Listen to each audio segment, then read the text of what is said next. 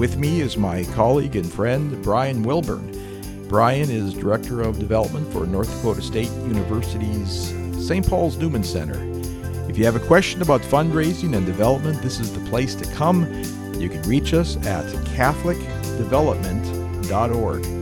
Today, Brian is going to cover a topic, and I haven't a clue as to what he means by this on my notes here. The topic is 50 50 development. Well, you can't be 50 50 development.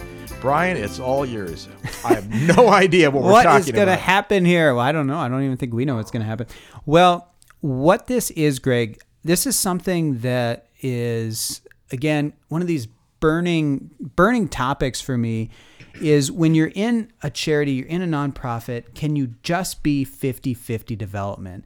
And what I mean by that is a lot of times when we're kind of easing into this, or even once we start doing development, it's so tempting because every charity seems taxed on on their employees and trying to get the most done with the least amount of people. Like So by 50-50 development, you mean 50% development, 50% director Some other- of whatever else. yeah, or just some yeah some other other task involved, like uh, whether that is um, ministry work or media work or liturgy. You know, I'm talking all Catholic terms here, right? But you know, it could be anything in your nonprofit, or even just like bookkeeping.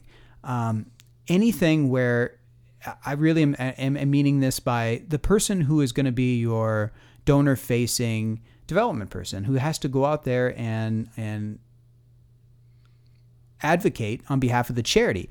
You have a real struggle, I think, as a, as a, as a nonprofit if you have that person being 50 50. Because development is really, in a way, 100%. And I don't know, maybe that's maybe that's cyclical, Greg, where where somebody has to be for a season of time of the year 100%, but I'm saying that all year round you can't be 50-50. So why? Why can't you be 50-50? You know, like, well, it makes sense, you know, I use half of my time to um, put together all these things for the parish, do this, um, work on our, our ministry plan and, and go meet with our, our students or whatever. And then on the other half of it, I, I fundraise.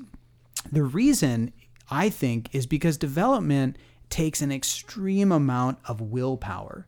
And you know, this is something that I think you would agree with, Greg, and that we can we're we're going to get into, you know, in all kinds of other podcasts in different ways on on why development is such a you know why why is it a thing? How many charities have you worked with, Greg, where they struggle to find development people?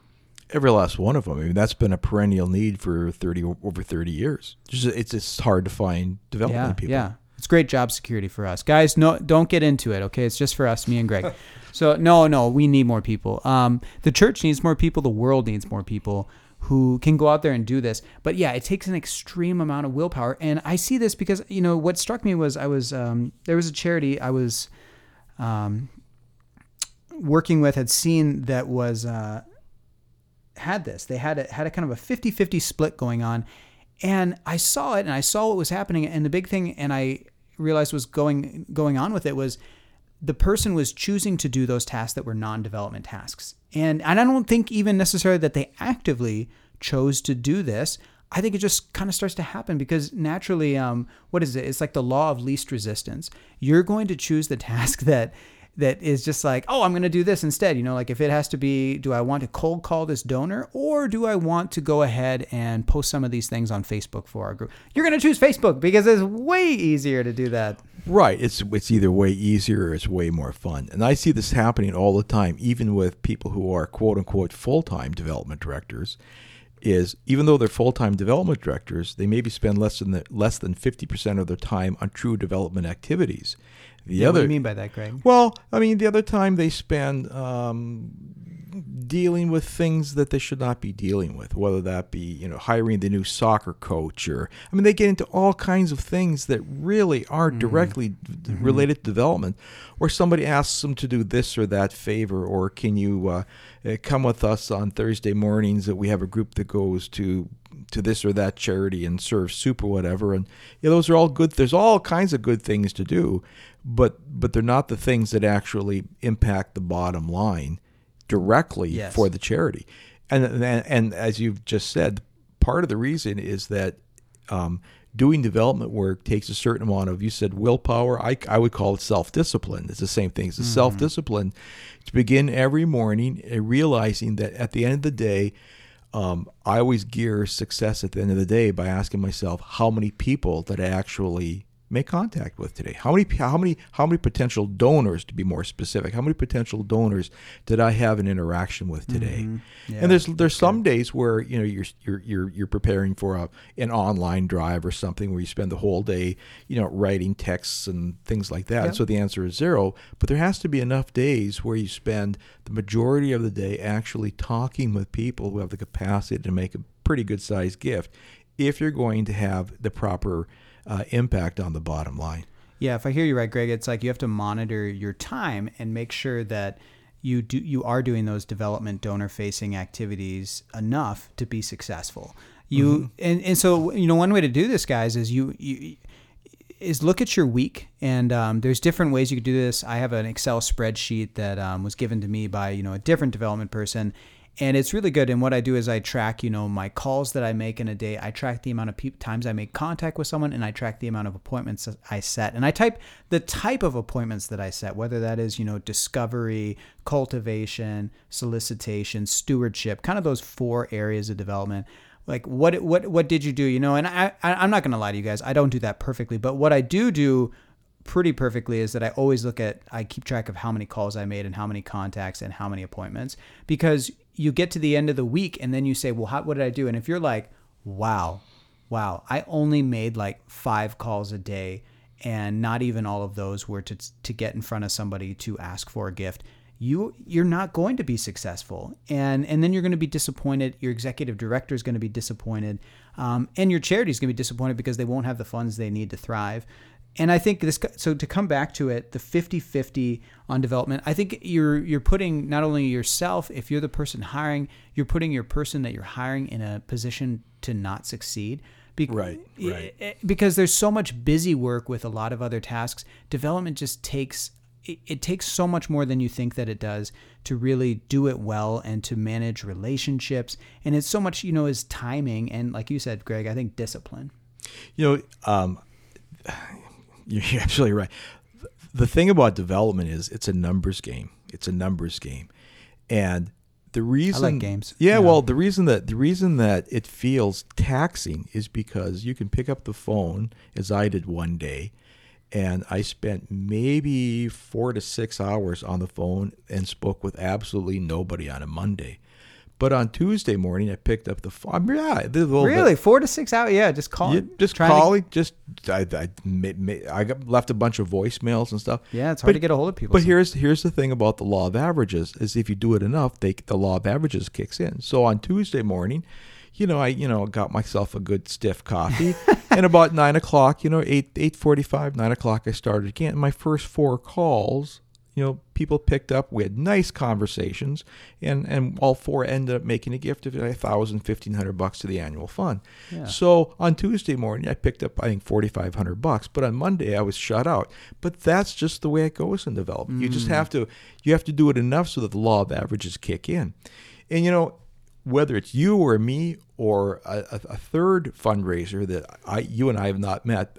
And but it's the guy on the corner of Queens Chapel Road in Hyattsville, Maryland, about five miles from the White House. So this is goes goes, goes Oh, wow. I got to tell this story. So this goes back, you know, oh maybe you know ten years or so. I'm out jogging. I'm living in Washington D.C.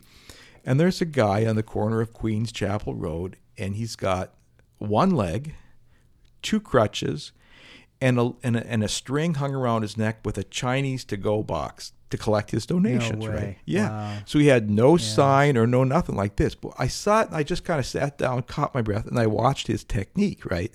This guy was he, he was he was a pro. I mean, he was good. Mm-hmm. And what I discovered was about one in three cars you were watching this guy for a while, Greg. I was I was learning something. Uh, Yeah. You know, one in three cars gave the guy a donation. I'm thinking, you Mm. know what? That's about my odds. I mean, what isn't that interesting? It's like it's like whether it's a guy yeah. with one leg, two crutches, and a Chinese to go box, you know, Yeah, collecting alms, or it's you, Brian, or me. Those are typically the odds. You just got to make enough calls Mm-hmm. to get those odds in your favor. And the problem is, you can make 12 calls, you know, and talk to one or two people. You know and so you got to make 24 calls to talk to three or four people of those three or four people one or two might make the gift and so it's it's just this numbers yeah, the game law law of Yeah. averages on it. Yeah. Well, and you know, to bring it back, it's like uh, you know that guy that you saw in the corner. What was he? Was he 50-50? No, he was. He was 100%. He was 100%. He's doing Well, it all day, every day. Um, and and I think like that's what you, to get the law of averages. Um, I, think actually that's a really good point that you bring that up, Greg, because that's probably a piece of it. Not just that. Um, the thing is you'll never be 50-50 guys that's that's the heart of this you will always start to drift and development will not be the 50 it won't be the 40 it'll probably be more like 20 20 10% of your time you will be surprised how because it's so easy to take it up with other things but like you said with the law of averages it's not going to work if you aren't giving development enough time so uh, you know could you do 50-50 I think only if it's in the sense where you cyclically do it, where it's 100% development for a certain amount of time and then you're back to the other things, but that you sit down at the beginning of the day and you know that this isn't only development day. So don't try to be 50 50 all the time with development because it won't work, guys. Right, and then what happens is if, if a if a if a small time organization that that's maybe that's all they can afford is a, is a 50-50. Um, the problem is the fifty percent that is development. You really have to kick on that on the on those hours that you have devoted to development because what happens is if you don't score, if you don't if you don't make things happen for that organization, they might not you know stay in existence.